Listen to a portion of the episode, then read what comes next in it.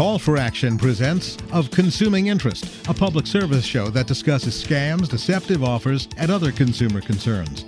Here's the director of WJLA 7 Call for Action and your host, Shirley Rooker. Last October, I did an interview with Doug Badger, who is the visiting fellow in domestic policy studies at the Heritage Foundation. And we talked about the need for rapid testing of COVID. Well, now rapid testing is a reality somewhat. Let's put a question mark after that because I want to talk to, to Doug about where we are today and what mass the mass mandates, how effective they are being, and what else we need to do and how we need to approach this whole problem. Because here we are sitting here in January and we still are in a rather crazy state with COVID. Um, Doug, welcome to Of Consuming Interest. It's so nice to have you back. Nice to be here, Shirley. Okay, now when we were talking last fall, um, we were all kind of in a state of panic. We didn't know about vaccines and whatnot. Now we have vaccines that are coming out. There's some discussion about the how the Biden administration is going to control the distribution. Um, some of it is rather controversial, but at any rate, let's talk first off about the state of rapid testing and why you think that is so important and how it can have a significant impact on what's happening with COVID. Well, thank you, Shirley. Yeah, I want to start with why we believe it would have an impact. When we when we talk about rapid uh, testing, these are called rapid antigen tests. Uh, we're talking about at-home tests that you can get should be available without a prescription and the, that you can get your results back in 15 to 30 minutes. These cost about a dollar or so to produce.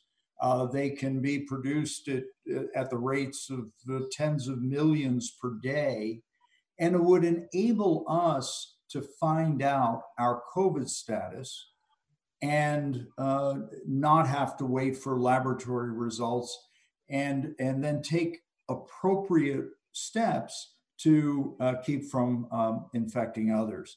Since we last spoke, the FDA still has not approved these rapid antigen tests that uh, can be broadly distributed throughout the public. They did, however, in December, for the first time, approve a test uh, that you can do at home uh, that is available with without a prescription Unfortunately, it costs about $30 per test, which is a, little steep. Yes, that is. And unfortunately, it's produced by an Australian firm that believes they can ship 20 million to the United States over the first six months of this year, which clearly for a country of 330 million people, that's that's not good enough. But it is progress, and we're hoping that the FDA will will take the next step and, and make these uh, relatively inexpensive tests much more broadly available. What is the what is the holdup with the FDA? Are they concerned about the testing? I, I don't mean that the, the testing itself, but the testing of the tests. Is there something in the development phase that's holding them up, or what what's going on? What is the delay in getting it out to the public? Yeah, these tests are are less accurate than the so-called PCR tests, the ones that what you, we may be familiar with that you have the um, the nasal swab and then send off to a, a, laboratory and you get the results back in two or three or four days uh, later. And uh, and and and so those are used for clinical diagnosis that your doctor uh, may may would may advise you for example to get that kind of test. The difference here is and, and what offsets the, the, the loss in accuracy in our view are three things. First, we would be testing tens of millions of people a day as opposed to 2 million. So, by virtue of that, we will be identifying a whole bunch of people sooner than we do now when people generally get tested when they believe they've been exposed. Secondly, and importantly, because these tests are, are uh, inexpensive, you can test yourself multiple times. You can think about testing yourself once a week or twice a week, which also uh, contributes to uh, alleviating the concerns about accuracy. And finally, you get the results in minutes rather than in days. I mean, it's great to know that I didn't have COVID four days ago, but uh, it's not quite the same as knowing that I tested myself now and I, I, I know I don't have it. So yeah, we, because if you've got something important coming up and you need to meet with people, and you, even though you may practice social distancing and so on, you really it, it would be a comfort, I think, to everybody to know that somebody just took a test and they came out and said that they didn't have it. Now, the question of accuracy, I can understand that, but what is the level of accuracy that is being um, met with these tests now, and what is the FDA shooting for? Well, they vary. Uh, some of them are uh, testing accurately at the at the ninety percent range, uh, which is again a little lower than the PCR test. The uh, the issue there, however, is for some people who still have a low viral load. In other words, they they haven't manifested sy- symptoms as yet. These tests are less sensitive than the PCR test. Now, there's a plus and a minus to that. Um, the PCR test, you may test positive weeks after you're no longer contagious because they're so sensitive, they pick up tiny traces of the virus. But the PCR tests are, are, are better at identifying people in the early stages of infection uh, than these uh, rapid antigen tests are. But it seems to me that I, I guess you have to look at a trade off here between, okay, I'm going to go into a meeting comfortable, feeling pretty darn certain that I don't have COVID because I just took a test, versus somebody going into a meeting after four days ago testing and not knowing what they've been exposed to in the interim. And then I do appreciate what you're talking about the viral load, which might be give a um, a, a, not saying that you have it, but yet you might actually be infective. Is that the issue there? Yeah, that's right. And and again, Dr. Fauci, I think, addressed this very very clearly back in November when he said, "Look, you if if you test yourself, you're maybe having a, a small family dinner with your parents and maybe a couple of siblings, and everybody tests themselves." Uh, he said you will greatly reduce the the risk of um, of uh, in, infecting others. He said now the risk isn't zero, but nothing in life is 100 percent. That's right. And yes, so that's very true. If we can greatly reduce that risk, and by the way, if I test positive, I'm not going to have that family dinner. I'm going to. Nope, you're not. That's right. You're going to say, okay, stay away until we get this straightened out. Okay, let's just take a to brief pause here to let our listeners know that they're tuned into Of Consuming Interest. I'm Shirley Rooker. My guest is Doug Badger. He's a visiting fellow in domestic policy studies at the Heritage Foundation, and we're talking about the COVID testing and the rapid testing and the, the need for it and how it could fill you know eh, i think what one of the things that that you just said that was so impressive to me doug was the fact that you talked about you could do the test and be pretty darn certain that you're going to meet with family and friends and you're not going to contact they're not going to catch a, a virus from you. The other thing is if you've been exposed to it and um, you don't know whether or not you've gotten it how does that impact on this? Would uh, let's say you were exposed to it yesterday. Oh let me give you an example of someone that i know who called me and he said well i had dinner with my daughter last night he had just gotten a, a negative test back that he had done through the nose thing the whole thing that took took a few days he had just gotten his results back is that he didn't have covid he had dinner with his daughter the next morning, she contacts him and tells him that she's just been tested positive for COVID. Now, in the scenario, and I know you're not a doctor, Doug, but I don't want to put you on the spot. But now, how, how does someone handle something like that? Well, I'll tell you uh, how I handled it. Uh, my wife and I both had uh, COVID over uh, over the Christmas holidays, and by the way, we wear masks and we practice distancing, all of which reduces your risk, but you can't eliminate that risk with, with a virus that is spreading as quickly as this. The first thing we did was call our doctor. Um, you, you know, I mean, a lot of people want to play sort of amateur public health uh, uh, officials in this.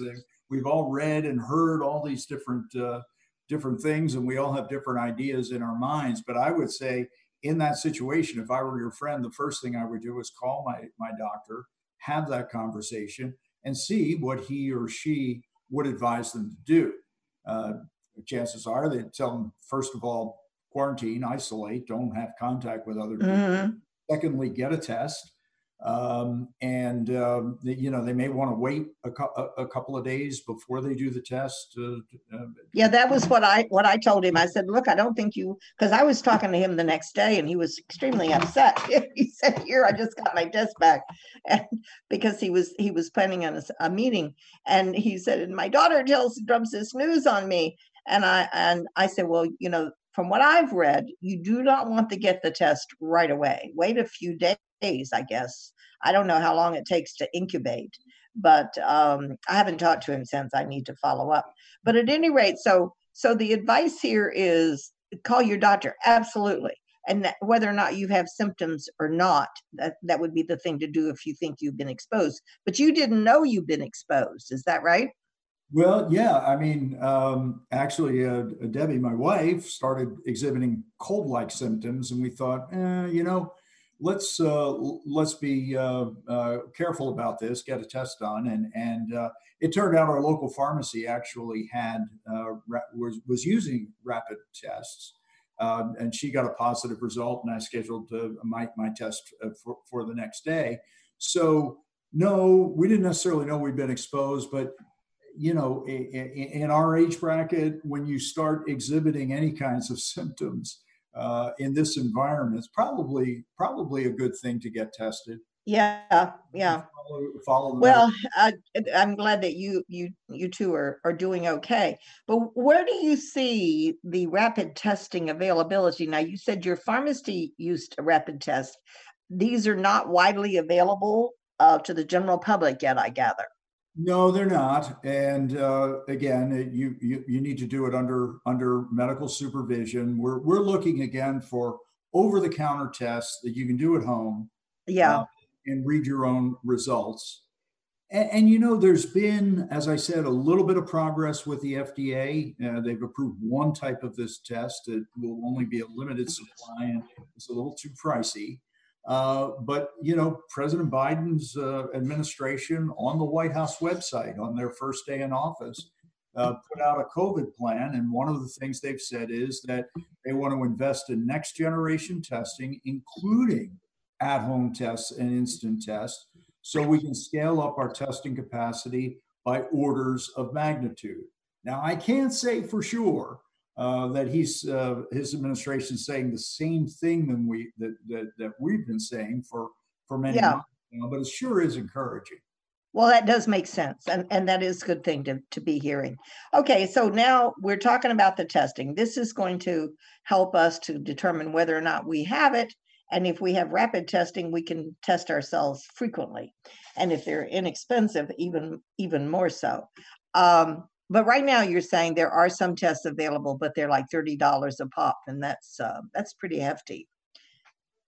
So, yeah. okay, let's go. Let's move on to one of the other things that you've talked and written about, and that is whether or not the mask helps. Now, I just I got through reading where the Biden administration has a policy that on any federal land you have to wear a mask.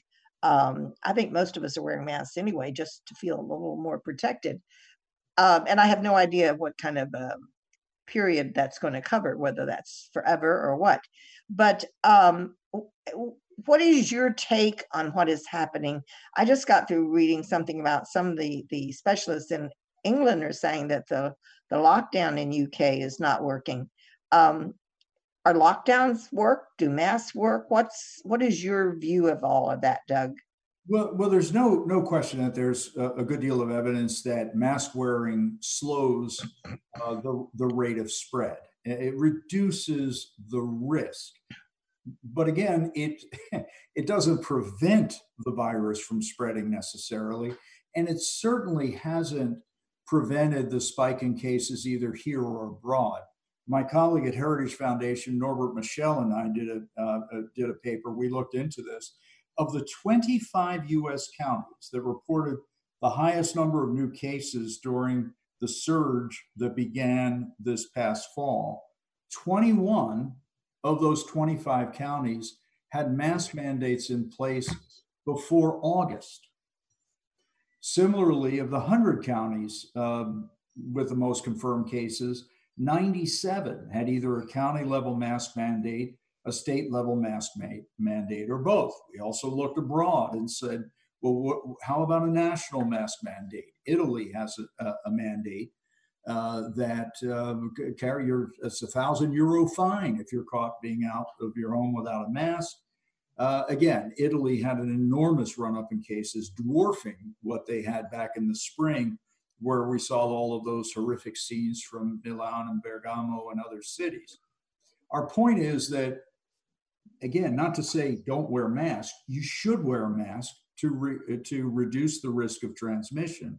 But if the public, if your public policy is going to depend on mask man- mandates or, or, or lockdowns, we know that that's not going to stop the spread. We need to bring additional strategies into play. Okay, let let's just take a pause here and talk about those additional strategies after the break. Uh, you're listening to Of Consuming Interest. I'm Shirley Rooker. My guest is Doug Badger. He's a visiting fellow in domestic policy studies at the Heritage Foundation, and he and a colleague are talking about what they have found and what needs to be done beyond lockdowns and masks. And, and I'm sorry to have interrupted you, Doug, but would you like to pick up where you left off? Sure. Uh, when we we talk about um, wearing masks, we do absolutely wear a mask. Uh, but from a government public policy perspective, they they have to be doing a lot more than that. And one thing, the most obvious thing, I suppose, is is uh, doing a better job in in, in nursing homes. Uh, nursing home residents represent 0.5 percent of COVID cases and 37 percent of deaths. Oh wow! Well, they're a very vulnerable population. Yeah, and and they are by definition on lockdown the only way the virus gets in is through staff or visitors. And unfortunately, the federal standard right now is to test staff once a week. That's wow. yeah. Screen visitors with a temporal thermometer. That is clearly not good enough. Now, they're, ma- they're making progress in immunizing residents, immunizing staff. But look, the threat is still out there. And we've got to be doing a lot more until we're certain that we have uh, uh, protected them properly through immunization. The second thing, as I mentioned, is, is uh, the widespread use of rapid self testing so that we can be screening 20 or 30 million people a day, people screening themselves and taking steps not to not to spread the uh, the disease further. And then finally, I, we've been advocating for some time the, the availability of voluntary isolation of facilities that people can go to, people who have uh, vulnerable uh, uh, older people or people with serious diseases living in the home, the last thing you want to do when you find out somebody's infected is to send that person uh, into um, uh, quarantine in the home with another vulnerable person. I mean, right. The home is one of the principal places where this is spreading because once we do identify a person we say okay lock yourself in a house with your with your family. Well yes and your poor family. Okay. So so I, I think those those three things uh, should be there. We're making progress in nursing homes through immunization. We're seeing some favorable things from the biden administration at least an openness to these uh, home tests. Um, and look, we're going to need to do things because it's going to take a, a good while still uh, to get uh, enough people immunized. Well, what is the um, the schedule of for getting the vaccine? Do you have any? I mean, I think it depends on the state, and and I I mean, we're in Maryland, and we feel like we don't know much of anything. Uh, we did sign up at a website, but that didn't tell us anything except that you just put your name on a list. Um, so I'm not I'm I'm first off, I think people are hungry for information, and uh, maybe we don't have it to give. I don't know. I don't know exactly what's going on. Can you give me any insight? Sure. I mean, there are differences from community to community. I'm here in Florida. uh, the, the, the county is just offering it. You show up the, and uh, you wait in line and you're in the car and you, and you get your shot. And then uh, after you get your shot, you get a, a, an appointment for your, for your booster shot. Other places are doing it differently. I do think that some of the early disruptions um, are going to work themselves out in time. Eventually, um, we're going to have uh, more tests out there. Right now, demand outstrips supply. Um, I think that'll catch up over time. But um, yeah, it's it's going to differ from community to community, and you should check with your doctor or your county health department to find out what's uh, what's going on in your community and how it what you have to do. and yeah. Uh, uh, vaccine. Well, I'm I'm hoping that it's going to be here sometime soon. Um, I know that first line respondents in Maryland have gotten shots, but uh, it seems that um, and people, some people with certain conditions that make them vulnerable. But anyway, um, we're hoping, and we're hoping that those vaccines they seem to be working effectively. We really are not hearing any negative inputs from them, except a few people have had allergic reactions. But that's to be expected of any kind of inoculation, isn't it? I don't think that's unusual. What is your feeling about when do you think we might get to what we call herd immunity? Do you have got a have you got a crystal ball there, Doug, to take a look? I wish I did. The, the Biden administration has talked about uh, 100 million doses in the first 100 days. So that would put us roughly in early May. I'm not clear whether they mean we'd immunize 100 million people or whether 50 million people get their initial shot and their booster. I'm not entirely uh, uh, uh, mm-hmm. with what they're saying, but on on any, um, at least it's going to take the first half of 2021 and potentially longer uh, to get a sufficient number of people immunized where uh, public health authorities will be more comfortable with returning to whatever normal used to be. Yeah. You think we can remember normal? What is that? Oh my goodness. Okay, we've only got a couple of minutes left here. What would be your final advice to cons- to the consumers who are listening to us? And and so many people are still in, you know, the anxiety I think that goes with this and the not knowing is part of it that's so bad. So the first thing they should do is go to their own health site for their own lo- locality and see what they're telling you about inoculations. Well, I think that's what we've done. We've signed up. So I know some people in Virginia have been scheduled for vaccine for the vaccine. So anyway, we're waiting. We're waiting, Doug. Any yeah. last minute advice? Well, the only hang other, in there, huh?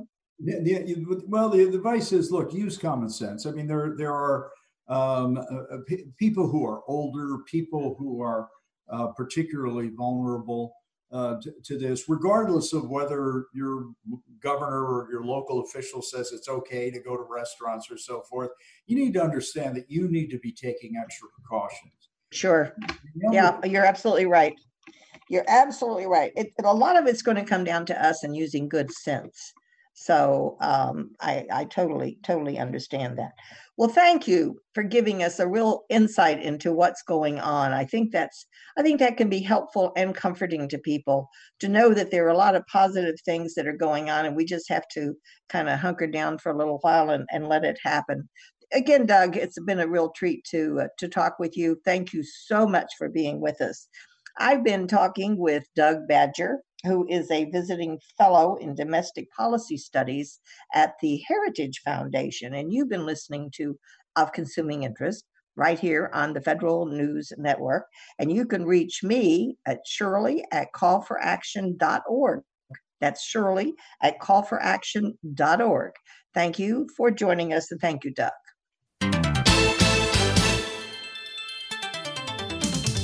Of Consuming Interest is a public service program presented by WJLA 7 Call for Action, hosted by Shirley Rooker.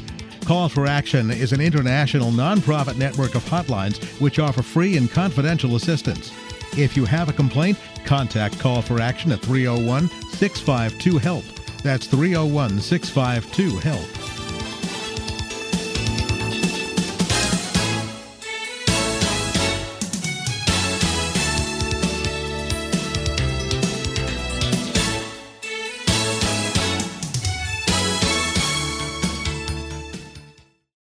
Your best every day, you need proven quality sleep every night. Science proves your best sleep is vital to your mental, emotional, and physical health. And that's where the sleep number bed comes in. And let me tell you, ever since I've had it, my sleep IQ score is just going higher and higher. And did you know 8 out of 10 couples say that one of them sleeps too hot or too cold? Science tells us regulating your sleep temperature leads to higher quality sleep. For many couples, temperature struggles are a real challenge. So here are some tips to help you both sleep just right. Look for beds designed with temperature benefits such as the new Sleep Number Climate 360 smart bed that actively warms and cools each side so you both sleep blissfully comfortable. And now save 40% on the Sleep Number 360 Special Edition smart bed. Plus, special financing for a limited time. Only at Sleep Number stores or sleepnumber.com slash podcast one. Sleep Number, the official sleep and wellness partner of the National Football League. Subject to credit approval, minimum monthly payments required. See sleepnumber.com for details.